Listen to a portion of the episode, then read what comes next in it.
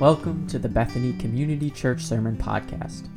Today's message is titled The Rescue, and it is part of the Saved Sermon series. This ministry is intended to inspire you and help bring solutions to the challenges of life. For more information about other ministries here at Bethany Community Church, check us out at our website at bccma.org or send us an email at office at bccma.org. And now, here's Pastor Phil McCutcheon. Uh, I have something very special here today. It was handed to me on the way in. I'm not going to tell you why I'm lifting up, but it's called Salvation Sauce Ghost Chili Hot Sauce. And it's an actual full, full Bible. I, will read this when I travel. It's an actual full Bible. And so at Bethany, you can tell your friends we have the secret sauce for salvation. And it, I'll, I'll, show you in a minute. In a, in a, few minutes, you'll see why that was in, cool that Jim Dayon handed that to me when I walked in today. And maybe, maybe hot sauce is connected to cleansing one's soul.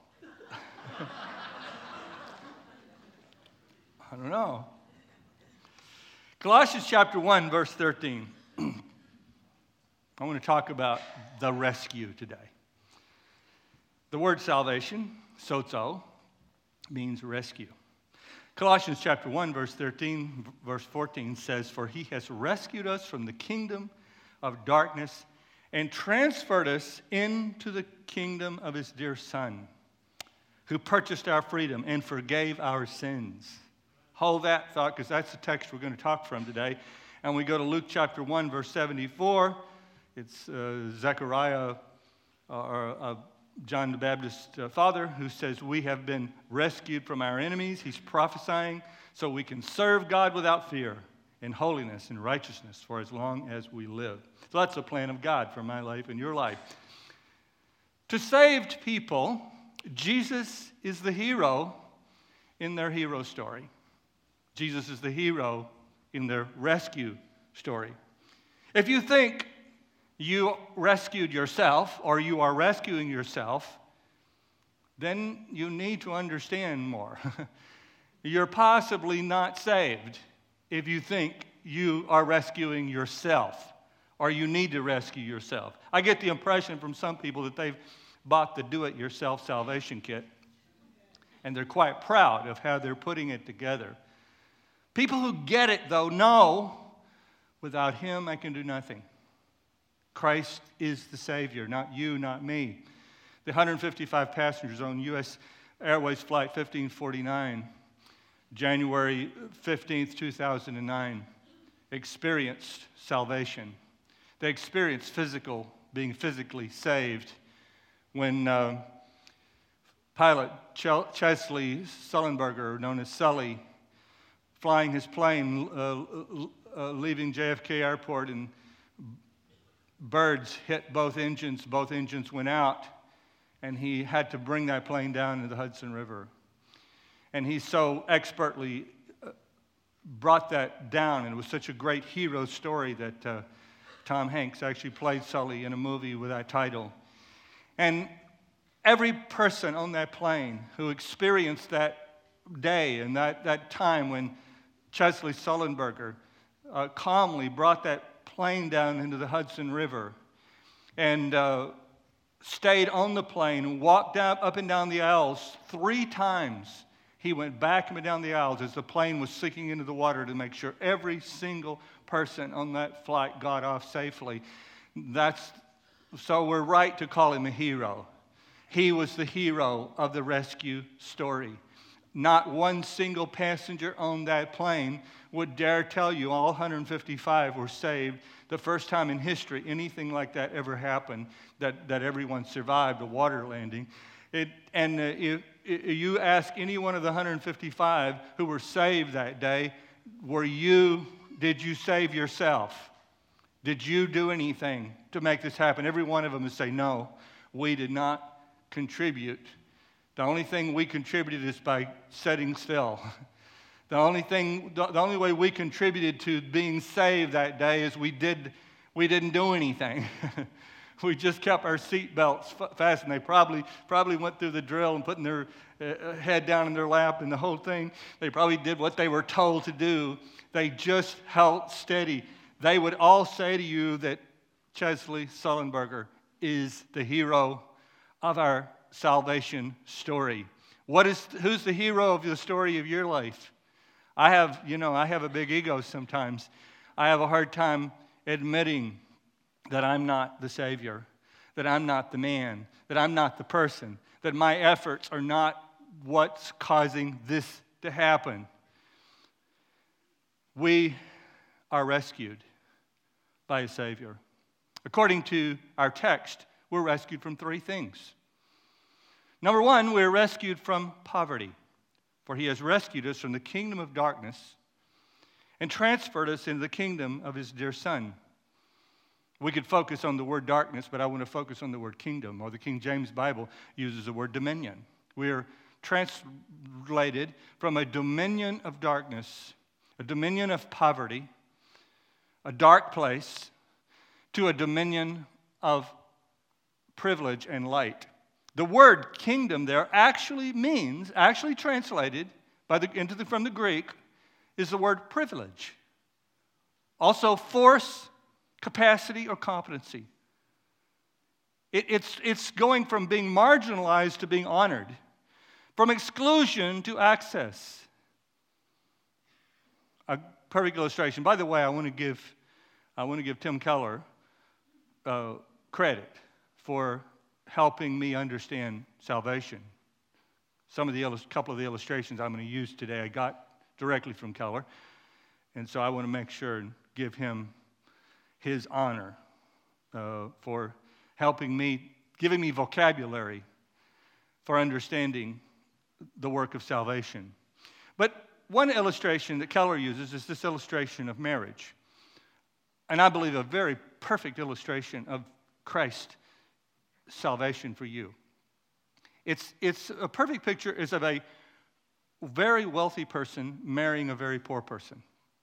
Now, it's very possible that the poor person in that union may have been quite irresponsible in their life. And so that was why they were poor, because they squandered away opportunities. They were not diligent as they should have been, or they made some really bad decisions. They may have wasted their money, they may have wasted opportunity to make money. They may have made a lot of bad decisions. Or maybe they made good decisions, but they, the best they could possibly make. Maybe they were born in a place and a time and a place and where there just weren't opportunities. Maybe they were born into a family. Or maybe they were born into an area where there wasn't a good school to go to and there, there, wasn't, uh, uh, there wasn't any opportunity for upward mobility. It was just very, very difficult. And where the, where the rich person may have been born into a family and a place and a time where there was great opportunity and kind of born with a silver spoon in their mouth. Or it could be the other story. It could be that the wealthy person, the rich person, was poor too, but they just worked hard and they just, just push past all kinds of problems and, and all kinds of disadvantages and they, they, they, they, they pulled themselves up by their own bootstraps. And there's plenty of those stories around. But you know, it doesn't matter. One second after they say, I do, one second after they say, I do, Everything that the rich person, man, man or woman, everything the rich person has becomes the property of the poor person. The minute they're joined together in holy matrimony, it doesn't matter. It doesn't matter what the poor person did to be poor. It doesn't matter how they got that way, how they got in the situation. They're not poor anymore because they're married to a rich person. They share everything. They now have status and they now have privilege. They now have standing because they've been saved. They've been saved from poverty by a covenant relationship. That's exactly what happens to me and you when we come into union with Jesus Christ. It is the greatest story ever told. Amen? A perfect biblical metaphor is adoption. Now, we think of adoption, we think of little children. We think of adopting a small child. And Western culture, in modern society, I probably all over the world today, mainly people adopt uh, out, of, out of compassion or their own loneliness. But biblical times, that really didn't happen. Biblical times, I don't see any record or, uh, uh, that I know of people adopted because they cared about a poor child who didn't have parents. People adopted in biblical times. In fact, most people who were adopted were adults when they were adopted. People adopted because they didn't have an heir.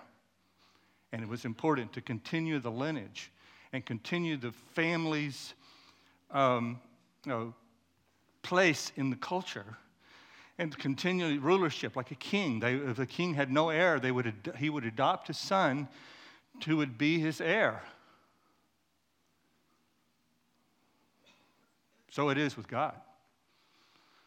The Bible says we are heirs of God and we're joint heirs with Jesus Christ. God adopted you. Or if he hasn't, if you haven't entered into that, that's why I'm preaching this series. So you will become adopted into the family of God, and you will become an heir of God and a joint heir with Jesus Christ. God is looking for heirs. He's looking for people to pass his wealth onto, to pass his power onto, his authority onto, his prestige onto. He's looking for people to save. A primary gospel principle is found in 2, Tim, 2 Corinthians chapter 9, verse 8. And it says, And God will generously provide all you need, then you will always have everything you need and plenty left over to share with others. Now, it's possible to misunderstand the difference between being saved by works and simply how salvation works. That's, the text is not saying we earn His grace by being generous.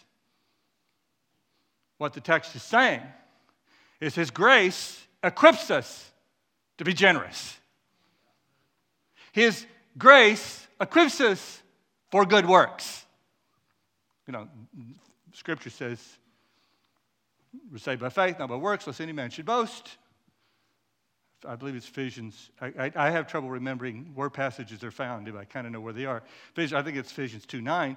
We're saved by grace, not of works, as any man should boast. Verse 10 says, We are his workmanship, created to do good works. it's not saying we're saved by works, it's saying salvation works. Salvation equips you to have something to offer.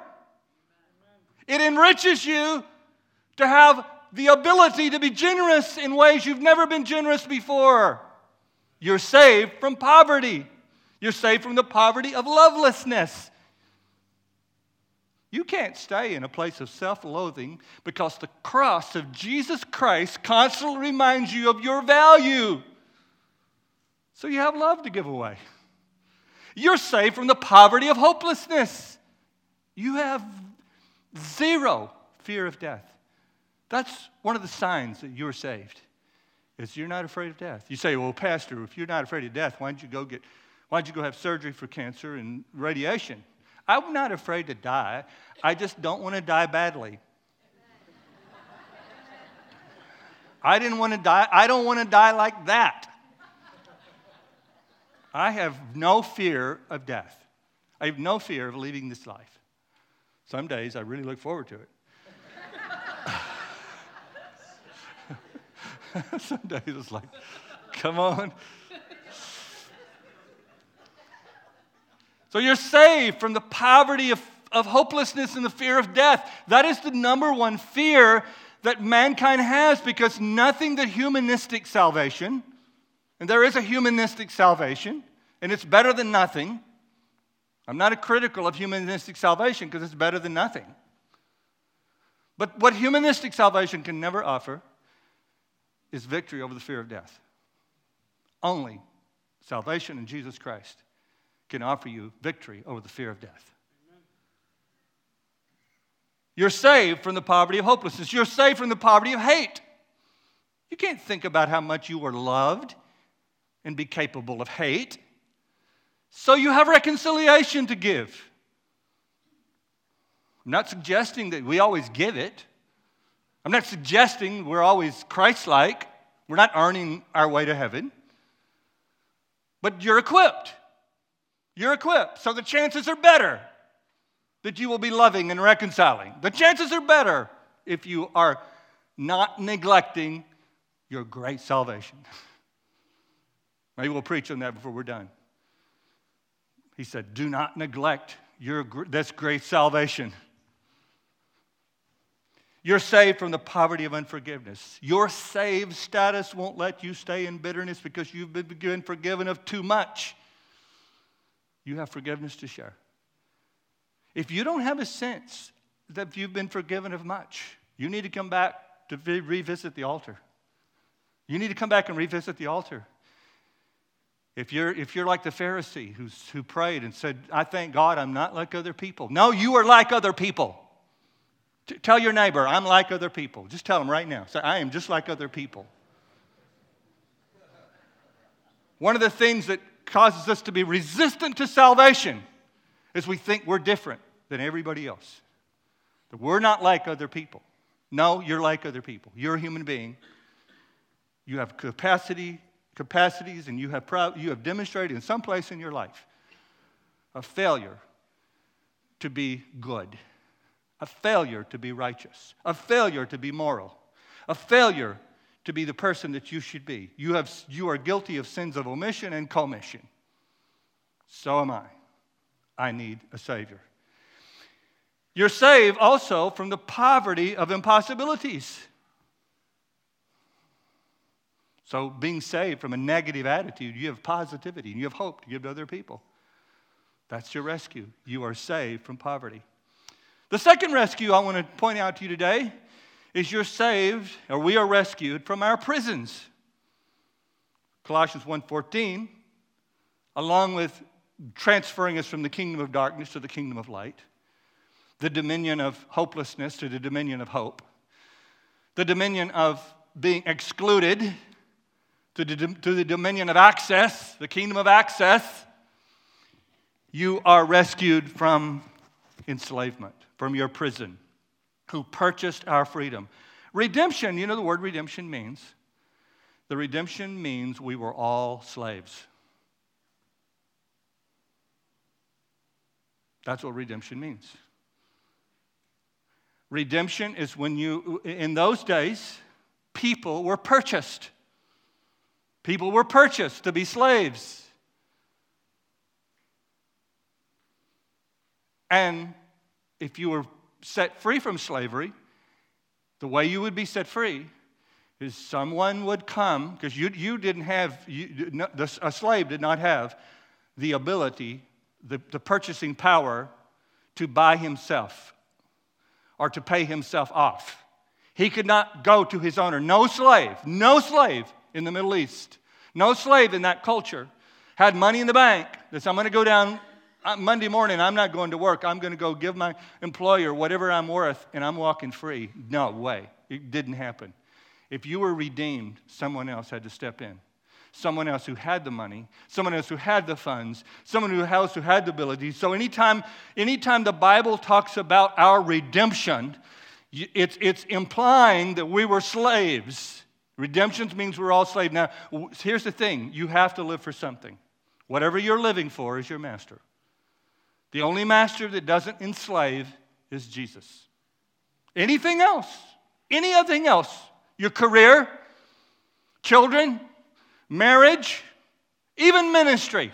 Anything can become a master. If you have any identity other than you're his child, you are not free. What is going to what drives you by the way? If I'm a child of the king, I'm driven by Jesus. It's hard to live in a community when we don't know Jesus as our savior because we tend to hide and hate our struggles. We tend to hide and hate our struggles way too much. When our identity is in Jesus, it's so freeing. It's called the glorious liberty of the children of God. But if you think, well, my standing in life is blank, put the fill in the blank. What, what gives you standing in life? Well, I'm a parent of great children. That's what gives me standing in life. I'm an owner of a great company. I'm a creator of a great career. I'm a possessor of unusual creativity. I'm the hardest worker that I know. I lead a great ministry. If, that what, if that's what gives me standing in my mind before people and even before God, then what's going to happen when my children disappoint me? I'm going to be crushed.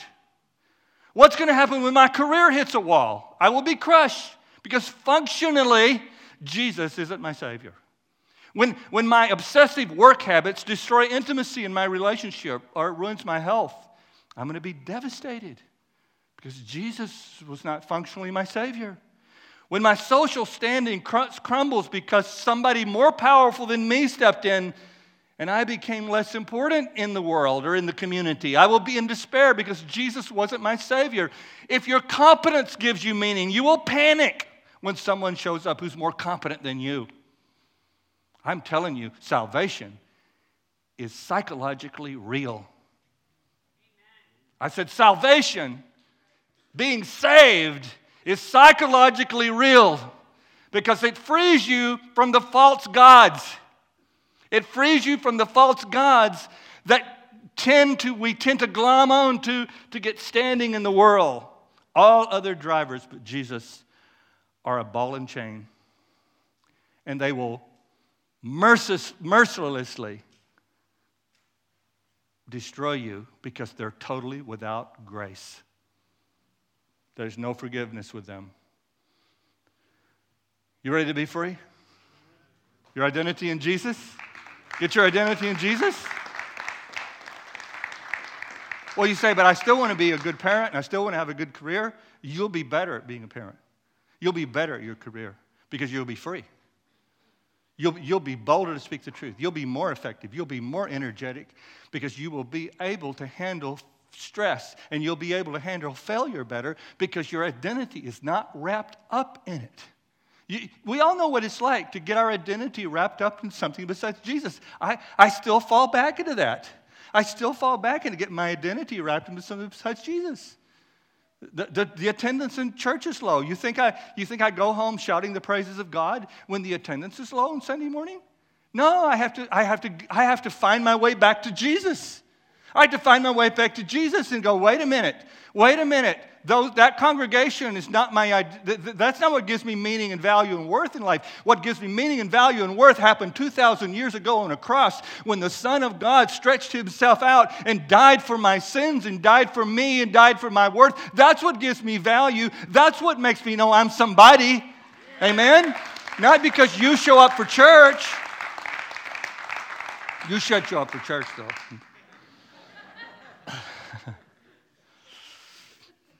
We're rescued, thirdly and finally, from penalties, from our penalties, and forgave our sins. And forgave our sins. If you don't have sin, you can't have salvation. It's a requirement. Well, I don't want to tell people they have sin. Well, can't save them then. Got to, got to, got to give them bad news before you give them the good news.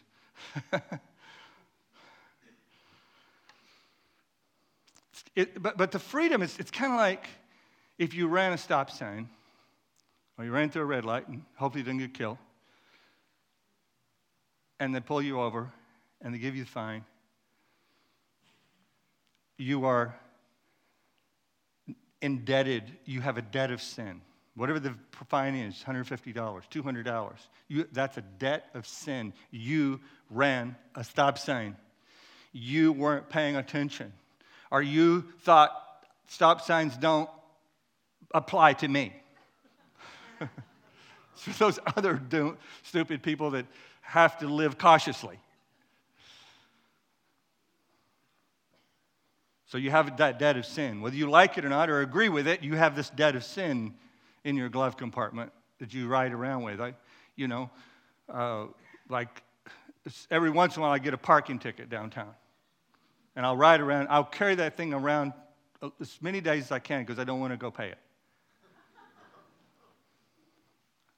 but I'm not going to be free from that debt until it's paid. But when it's paid, it's just as though I had died as far as that debt is concerned. It's paid. That's what Jesus offers every one of you this morning. You can try to, you can try to, you can try to make up for your sins. You can try to say, I'll never do it again. Or you can come to the cross today and get a certificate that says paid in full. I say that's a good deal. I need that. Someone was interviewing uh, Jordan Peterson the other day, who, and they asked him about dark secrets in the assumption that we all have them. The hypothetical situation was presented to him. Say you cheated on your wife one time and you felt bad and you swore that you would never get, do it again, and you, would, you took that secret sin to the grave. Could you be forgiven of that transgression? And Peterson, who is uh, sort of a humanist, I, I'm not sure how to label him. I appreciate his insights and I get a lot out of listening to him, his biblical lectures. But he has not put his faith in Christ to bear his sins. He has not done that yet. Because he answered like this They said, Could you be forgiven of that transgression? And Peterson responded, Perhaps I couldn't be. Now, like I said, I really like Peterson, but his philosophies are wed to a psychologist named Carl Jung. And the major difference between Carl Jung's philosophy and Christianity is Carl Jung saw the human story as a man's search for God. Christianity sees the human story as God's search for man. It's a big difference. big difference. And someday I hope to listen to Peterson, and when he's asked a question like that, and him to say, Yes, yes, I could be forgiven because Christ died for my transgressions. He was wounded for our transgressions. He was bruised for our iniquity. The chastisement of our peace was upon him, and the Lord laid on him the iniquity of us all. Now, I don't have time to, this morning to offer all the proofs of our need for forgiveness of sins. I'd like to do that. I'd like to take a, an hour or two and talk about that because there's a, there's a rich, rich doctrine of forgiveness to talk about. And the more, I, the more I research it and the more I read about it, the more I appreciate it and the more I believe in it. So, but but uh, I don't have time to convince you if you're not convinced. I don't have time to convince the unconvinced here today, probably, that, that you need the forgiveness of sins. But I would just say, I would offer one um, rebuttal to those who would say, I don't need the forgiveness of sins. I, I would offer one exhibit in making a case for why we really know in our hearts we need the forgiveness of sins. And that's this why all the blaming and the scapegoating if there's no need for the forgiveness of sins? Why are you terrified at being the one whose fault something bad was?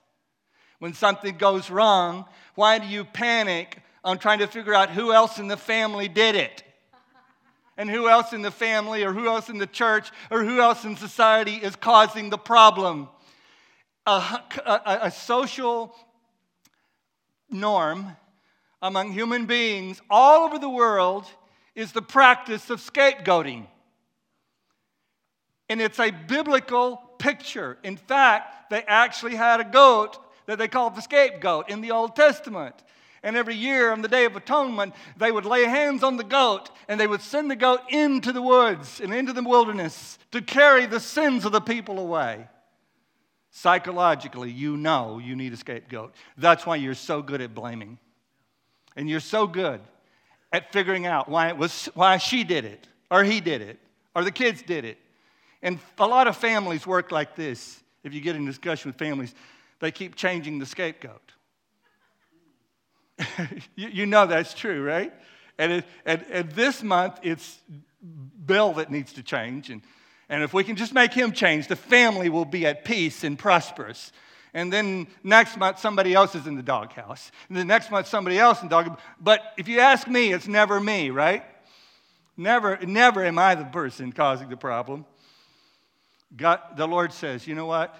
You guys are so screwed up. Then why don't you just come and lay all of your sins on me? Why don't you just come? Why don't you quit playing the blame game? And why don't you do what the Bible says that the Lord has laid on him the iniquity of us all? That's what Jesus said on the cross. Father, forgive them. They know not what they do. They're, they're, they're so ignorant, they don't even know what you're doing. Forget trying to psychoanalyze all these people. Just put their sins on me. I love that. Somebody ought to be shouting here this morning. This ought to be a place ought to be a little more excited than it is right now. Let me tell you. Now, um, this is where the hot sauce comes in. There's no time to offer all the reasons. Now, I, I, this is really important. God had this moment for all of you this morning. He must have really cared about this moment because this is what I actually wrote in my notes before I walked in, okay? I knew I wouldn't have time to offer you all the reasons that you need to accept Christ as your personal Savior and the Savior of the world. And that's something we want to talk about later is personal Savior versus, not versus, but global Savior. It really begins with being global Savior before He's your personal Savior. But I knew you'd be more interested in you than you would the world. So I started the sermon series by talking about you. Because I know you really care about whether you go to hell more than you do care about the globe. so I thought about, well, I need, to, I need to spend like 30 minutes to explain why we need to invite Christ into our lives. And uh, then I thought about, you know, they're not, they're not going to give me time for that. So there are three simple things that have been proven to my satisfaction.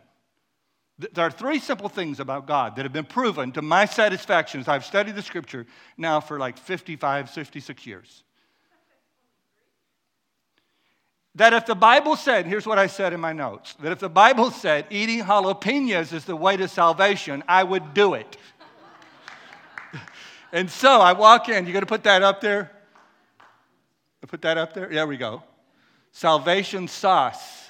So if the Lord said, I'm going to give you some salvation sauce. And, and by the way, that Bible there has, is an actual Bible. Every word in the scripture is in that little Bible. If God said, This is the sauce, I'm convinced of three things. Here's the three things. Not, it's not in your notes. God is real. Number one. Number two, God is right. I have yet to find God wrong about anything. And I have tried with all of my life and all of my heart to prove him wrong. Just, just, I tell you one thing. He said, Be sure your sins will find you out. I have proven that scripture is true. Because I've never gotten by with anything. Number three, and, and this is cool. Preachers love this when we can have three things that start with the same letter. That is a, that is a high achievement. So don't miss the moment. God is redemptive. God is right. God is real. God is right. God is redemptive. So now that I know these things about God, if He says, Eat the, drink the hot sauce, I'm going to drink the hot sauce. Because God is real, God is right, and God is redemptive.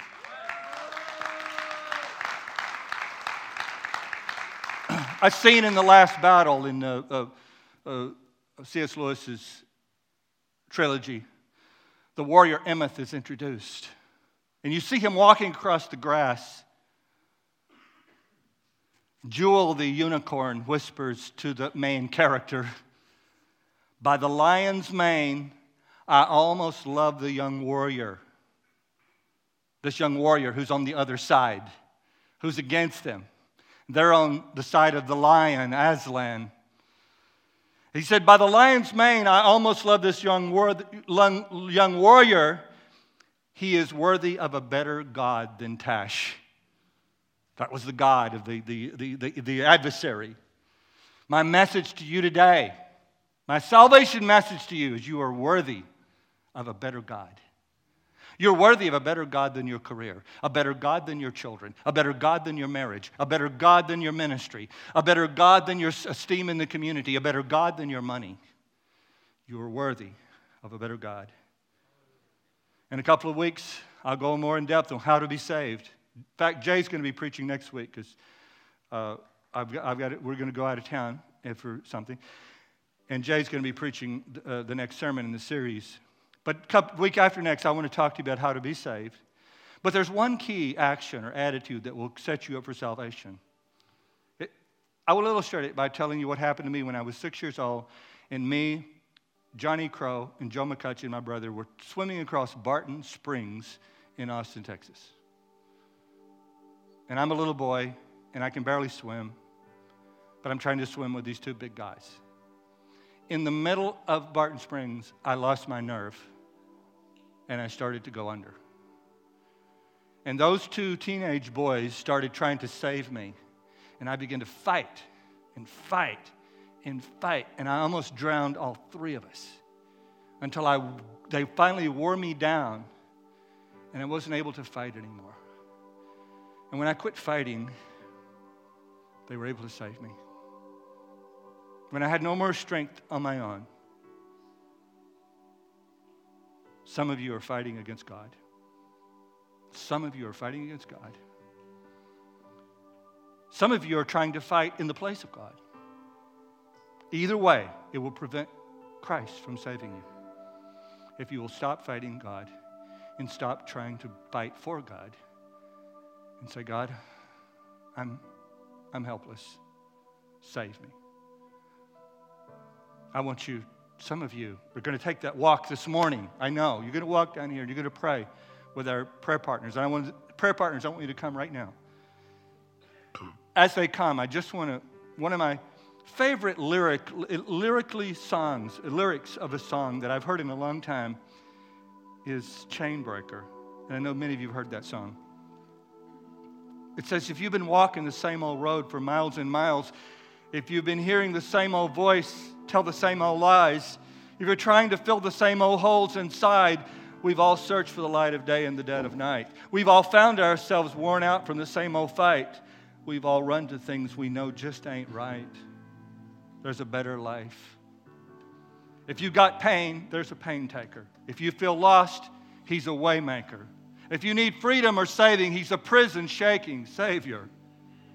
If you've got chains, he's a chain breaker come and be prayed for. Anything that's going on in your life that is inconsistent with the love and freedom of Christ, come and get prayed for about that right now. Take communion. This is the response time at Bethany. Appreciate your great salvation, all of you believers, okay?